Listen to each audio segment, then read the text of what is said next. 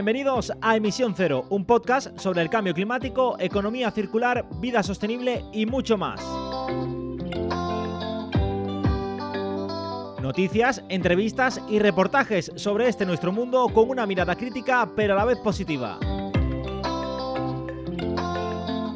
Cada 15 días lanzaremos un nuevo capítulo y si no te lo quieres perder, te recomendamos que te suscribas al canal. Nuestro objetivo es llegar a Misiones Cero y para ello emprenderemos este viaje de conocimiento y aprendizaje. Mi nombre es Antonio García y espero que disfruten.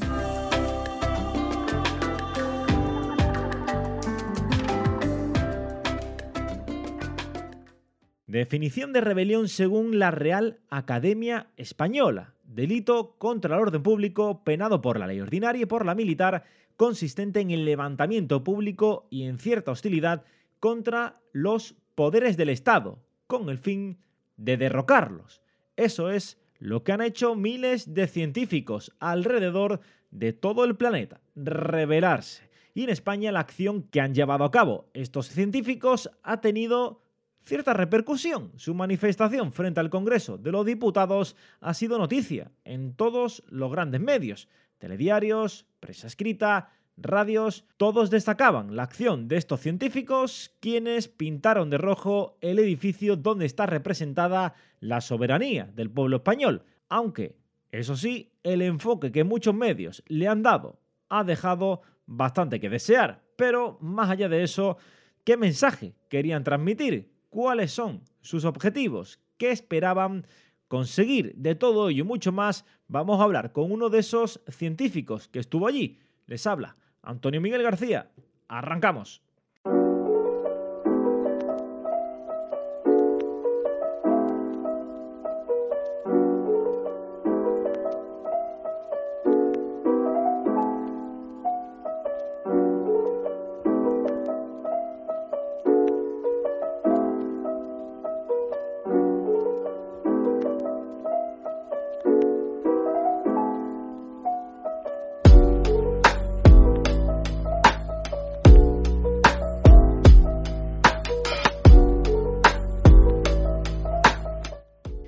Estamos eh, con uno de esos eh, científicos, eh, estamos con Víctor de Santos, ambientólogo, también miembro de Rebelión Científica España.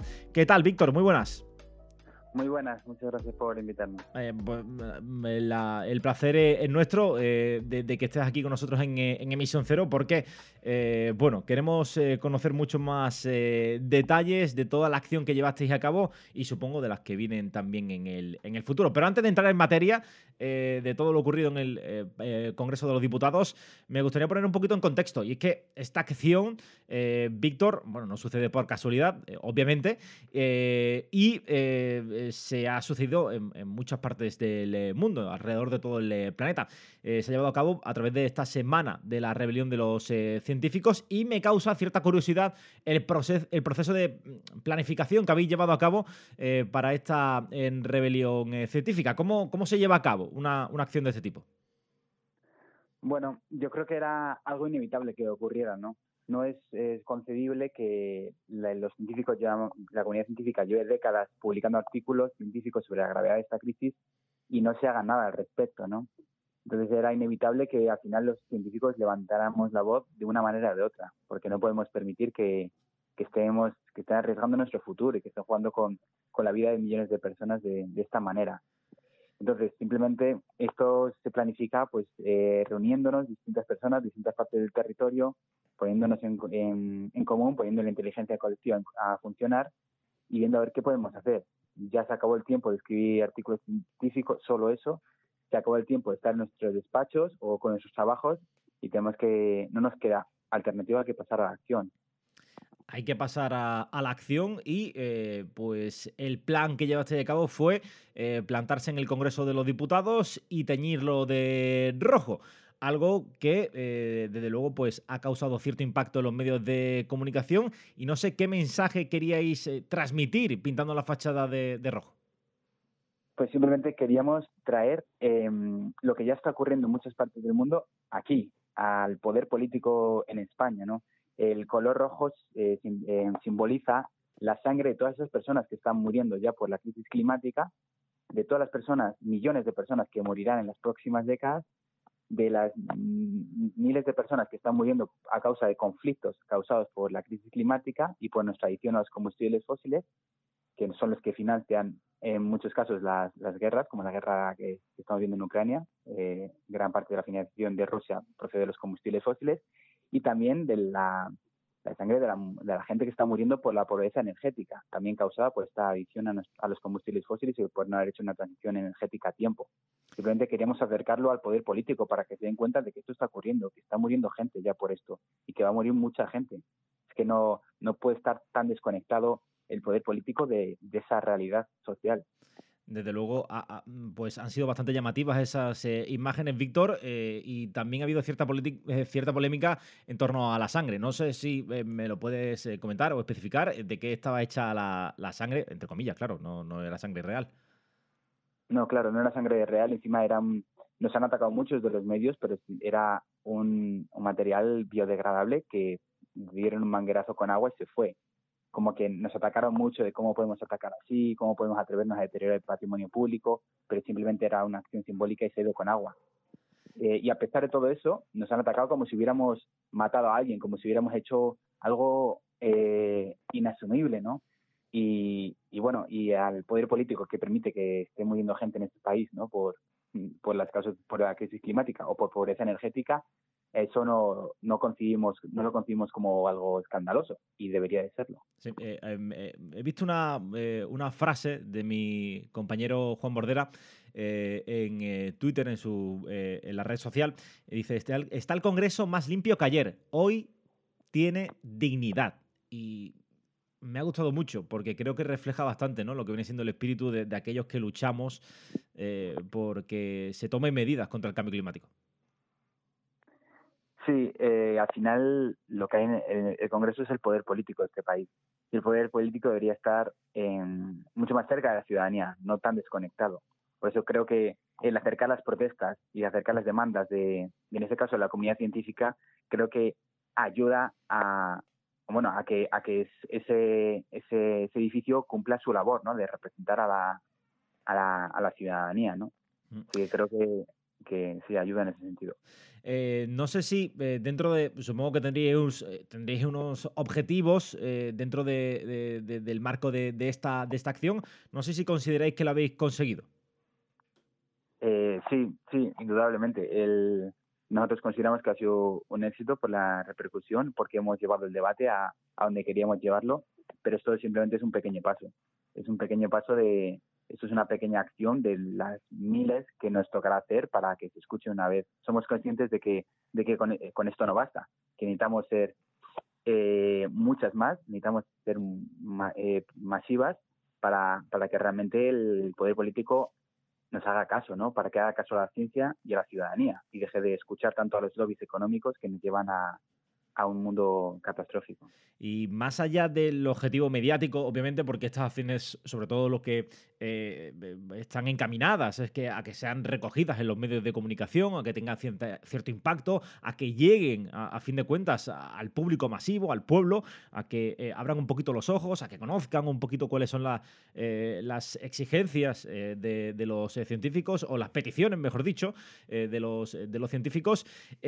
¿Cuál es el objetivo principal a grandes rasgos? O sea, eh, ¿qué queréis? Eh, ¿Reuniros con el eh, gobierno? ¿Intentar cambiar, que, se lleven a cabo una serie de, cambios en, el, en la legislación? Em, bueno, no te voy a enumerar cosas que podrían hacer porque eso ya está más que em, dicho desde la comunidad científica y el último informe del IPCC también lo demuestra. Simplemente pedimos que lean a la ciencia, no pedimos que hagas esto o esto, simplemente que hagan caso a la ciencia, que no puede, no es, que no, no es concebible que, que se desconecten tanto de lo que dice la realidad científica. Entonces, las soluciones a esta crisis ya están más que, que hechas y, y queremos también que den poder a, a la ciudadanía, que escuchen a la ciudadanía, que haya una gobernanza real entre ciencia y ciudadanía. Porque está claro que el, que el modelo de democracia participativa partidista que tenemos ha fracasado en resolver esta crisis, entonces queremos que den paso a, otras formas de, de democracia.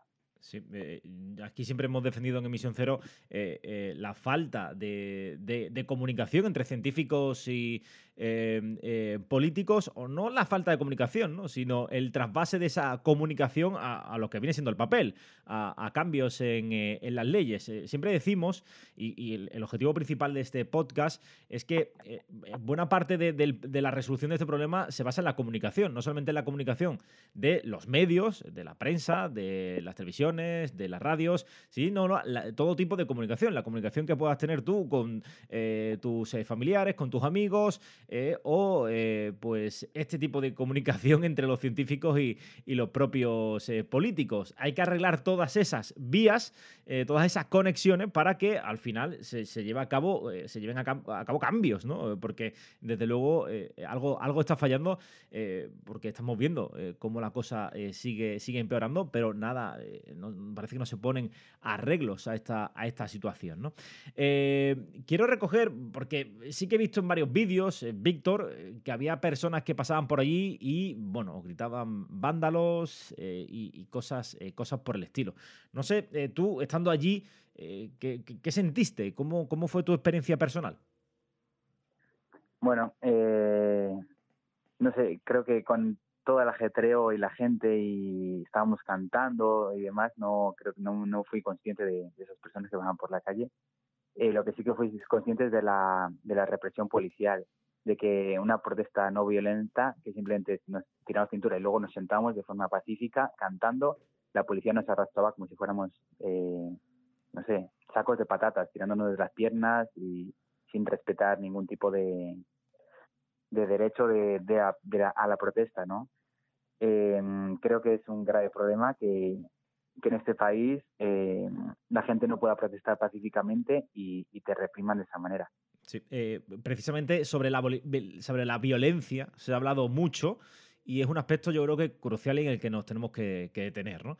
Eh, no solamente os llamaban vándalos por ahí, ¿no? sino que sobre todo los medios de comunicación, que al final eh, es lo que realmente importa, pues muchos, incluso he visto personas afines a, cambios en las leyes para, para luchar contra el cambio climático que han criticado vuestra, vuestra acción por ser entre comillas, demasiado violenta el propio Fernando Valladares, he, recogido unas, eh, biólogo y miembro del CSIC, he recogido unas palabras que, ha dicho, dice, ni yo mismo me siento cómodo, daño el edificio, eh, daño la imagen de científico moderado, pero con el cambio climático no cabe en términos eh, medios.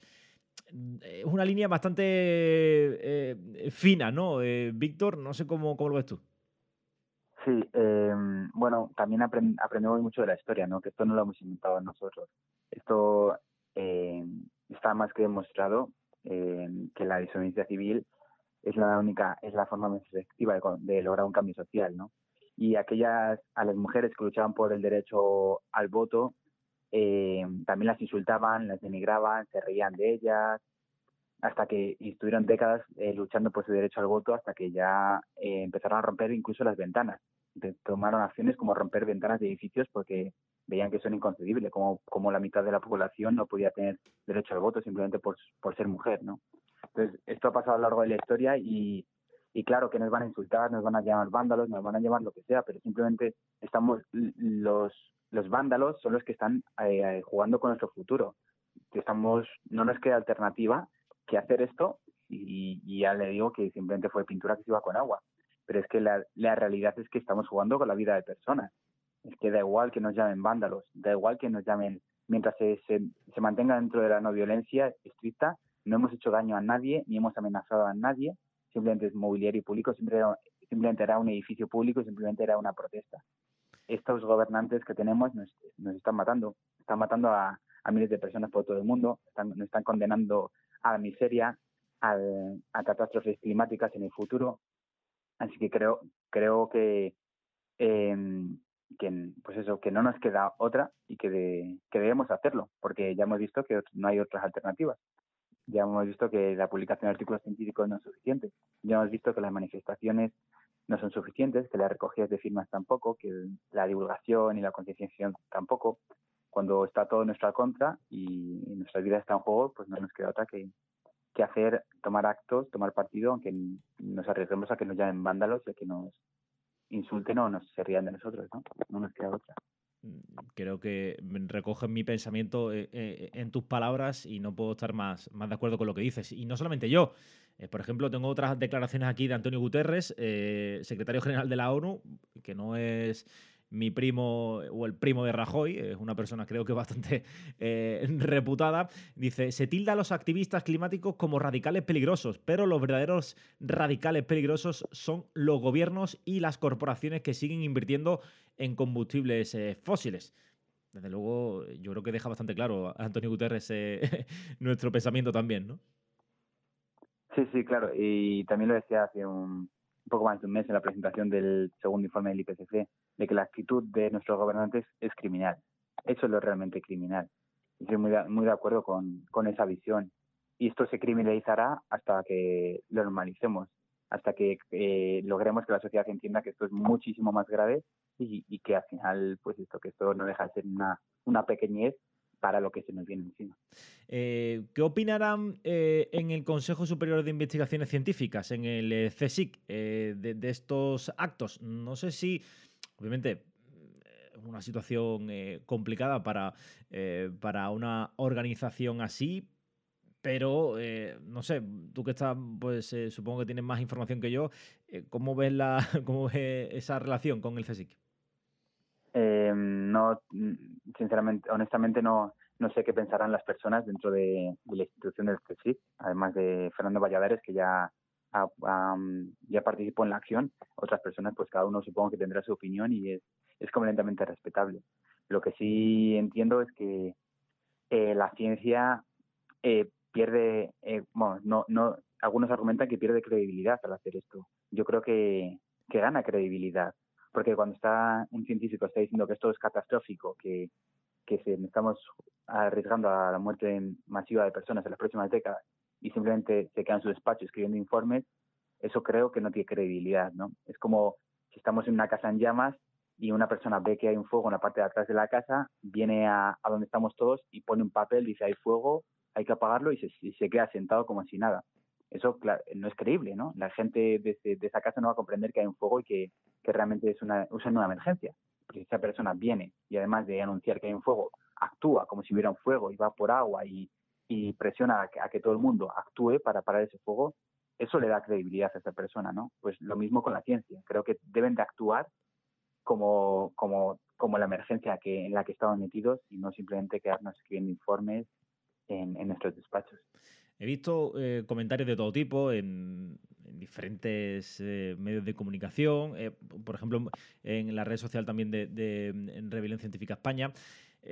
bueno, criticando, ¿no? Pues ese, um, iba a decir asalto, ¿no? Acción en, el Congreso de los, de los Diputados.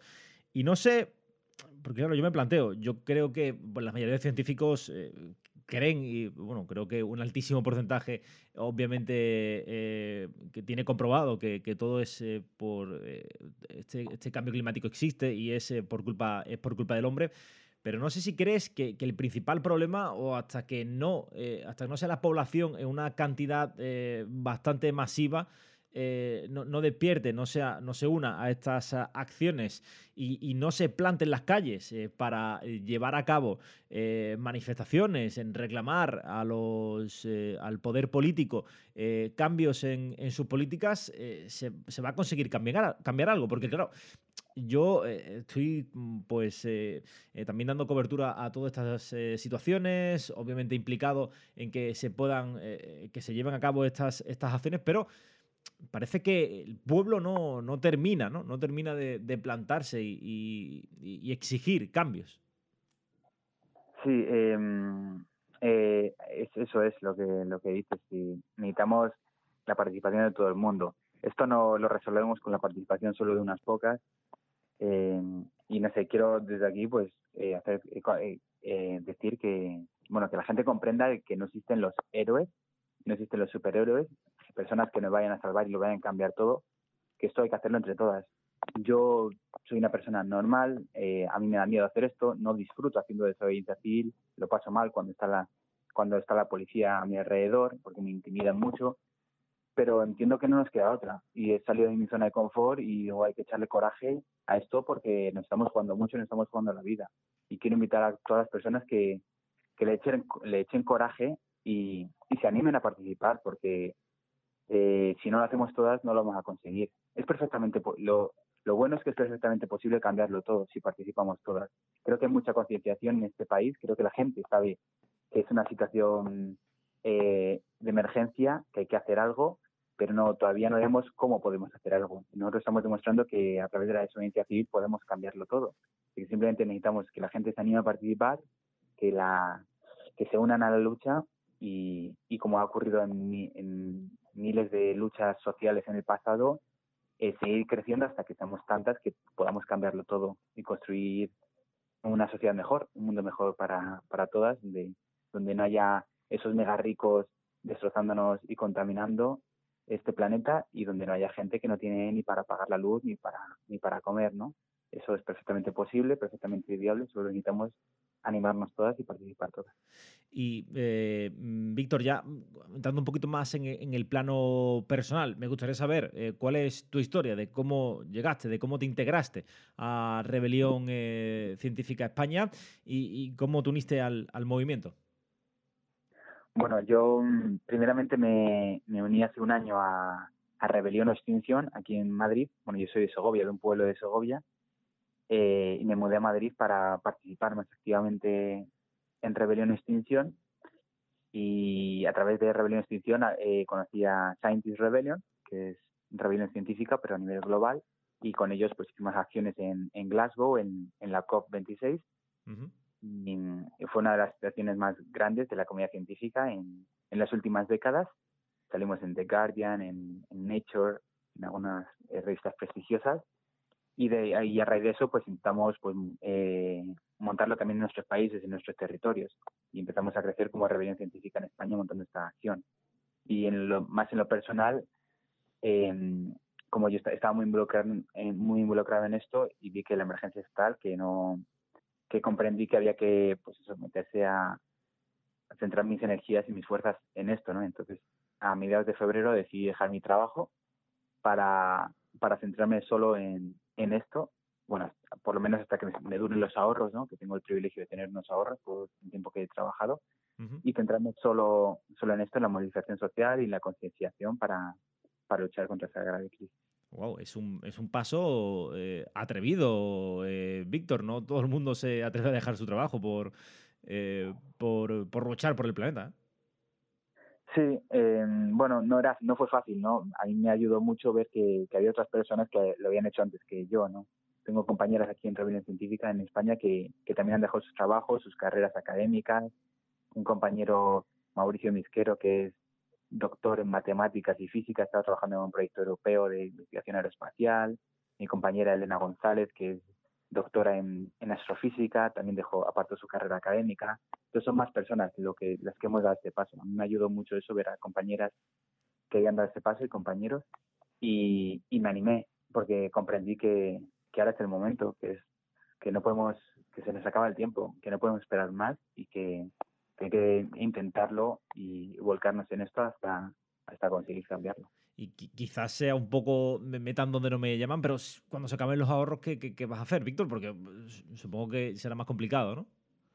Claro, sí, sí, todo esto parte de mis privilegios, desde que he tenido una, una tengo una situación acomodada, he podido tener un trabajo estable durante un tiempo que me ha permitido, y llevo una vida bastante austera, que me, me ha permitido también ahorrar. Y ahora mismo, pues, con una vida austera, simplemente la alquiler sobre todo, que es lo que me, me, me los ahorros, ¿no? principalmente como a gran parte de este país, pero pues tengo para tirar un tiempo y luego cuando se me acaben los ahorros pues ya veré, ya me tendré que buscar otro trabajo, me tendré que, que apañar con lo que sea, pero, pero bueno, prefiero gastar mis ahorros en esto que, que en otras cosas.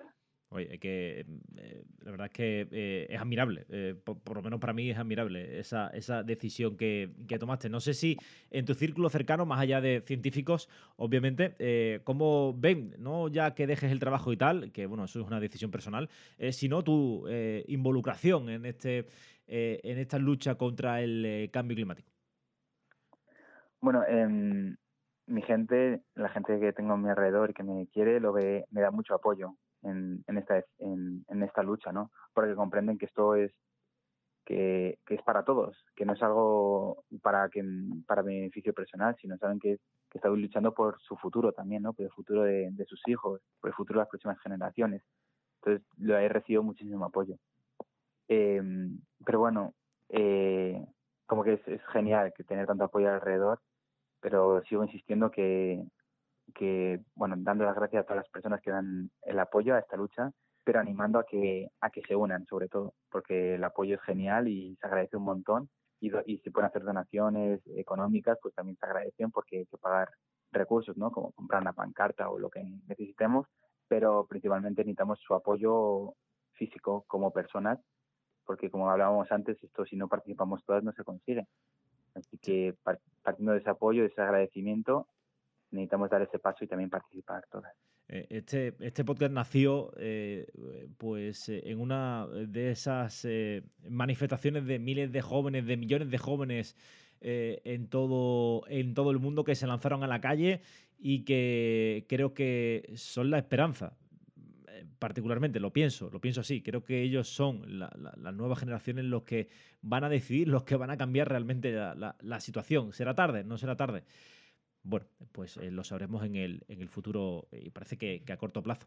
Pero desde luego eh, yo solamente puedo expresar mi más eh, profunda admiración a personas como, como tú, Víctor, y espero de verdad que, la implicación de todos, es, con todos juntos podamos ser capaces de, cambiar cosas.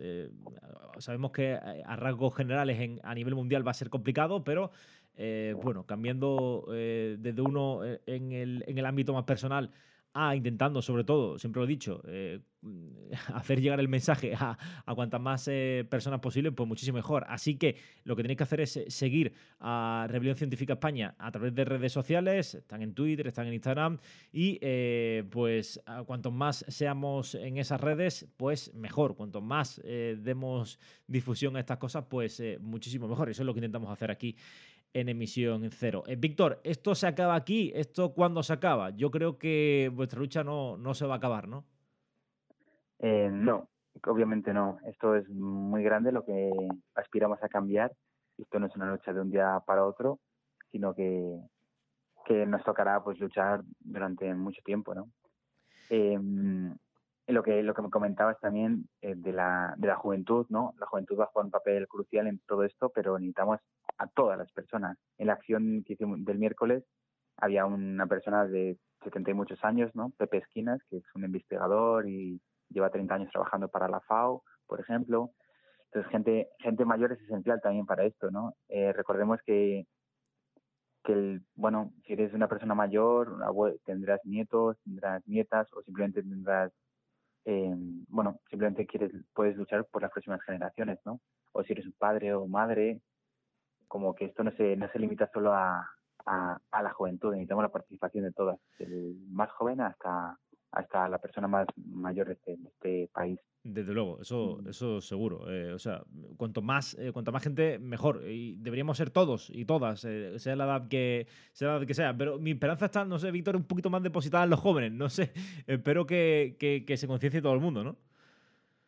Sí, sí, sí. Yo creo que es, es una lucha de todo el mundo, aunque no que no los jóvenes vayan a jugar un papel crucial. Creo que es una lucha de todo el mundo y, y es una lucha de ahora, de nuestra época de, esta, de estos años y tenemos que volcarnos toda ella. Ya le digo que, que nos tocará luchar más tiempo, pero lo que queremos ahora es seguir creciendo en, en este año y, y que la próxima COP no pase como la anterior, la anterior y las otras 26, ¿no? Que sea ya un punto de inflexión y que cambie drásticamente la, las reglas del juego, ¿no? Que realmente nos tomemos esto en serio. Y si los políticos no se lo toman en serio, como sabemos, como se ha demostrado durante los últimos 30 años que no se lo toman en serio, pues tendremos que eh, actuar la ciudadanía y pararlo todo hasta que nos escuche. Esperemos que, esperemos que sea así. Eh, ahora con el tema de la guerra de Ucrania y, y Rusia, eh, dificulta un poco todo esto. Pero bueno, espero que eh, más pronto que tarde al final se tomen, se tomen decisiones. No sé si, Víctor, y ya para terminar, para no robarte más tiempo, eh, si nos puedes dar un adelanto o ya tenéis alguna idea de la próxima acción o es eh, secreto de sumario.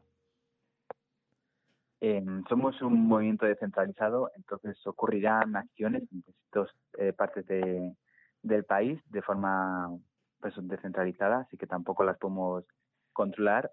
Eh, aquí en Madrid, que es lo que más cercano y lo que eh, tengo yo aquí a mano, tendremos una asamblea popular el sábado para, para construir de manera conjunta, ¿no? Esto no es un líder que dice hay que hacer esto, esto esto, ¿no? Sino nos reunimos, debatimos, nos dividimos en grupos, y vemos cómo es la mejor manera de llegar a, conseguir nuestros objetivos, con la participación en igual medida de científicos de la talla de Fernando Valladares como una persona que, está eh, que es un estudiante de, universidad, ¿no? Creo que todos todos tenemos cosas que, que aprender de unos de otros y creo que poniendo la inteligencia colectiva en marcha es como salen las mejores soluciones pues esperemos que esa inteligencia colectiva llegue a el cerebro de algunos eh, políticos que parece que carecen de ella, por, eh, desgracia.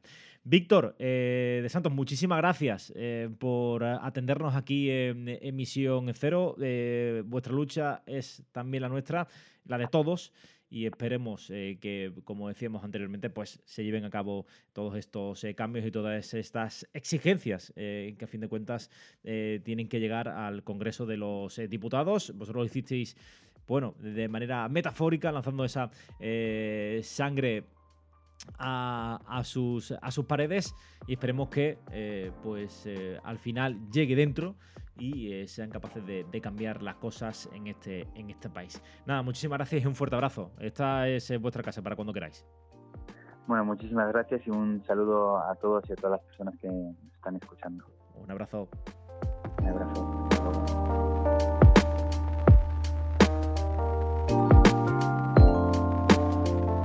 Pues hasta aquí ha llegado el eh, programa de hoy. Espero que les haya gustado y que se hayan puesto en la piel de estos eh, científicos hayan entendido eh, su mensaje, cuáles eran sus objetivos al realizar esta acción en el Congreso de los eh, Diputados. Y si ha sido así, pues te dejas un like, un like, manita, manita arriba y si lo quieres compartir muchísimo mejor. Y sobre todo te recomiendo que te suscribas para que no te pierdas futuros episodios de Emisión Cero que tratamos pues muchos, muchos temas sobre el cambio climático, la emergencia climática y otros temas acerca de este nuestro planeta. Nosotros nos vamos, volvemos en el próximo programa. Un fuerte abrazo.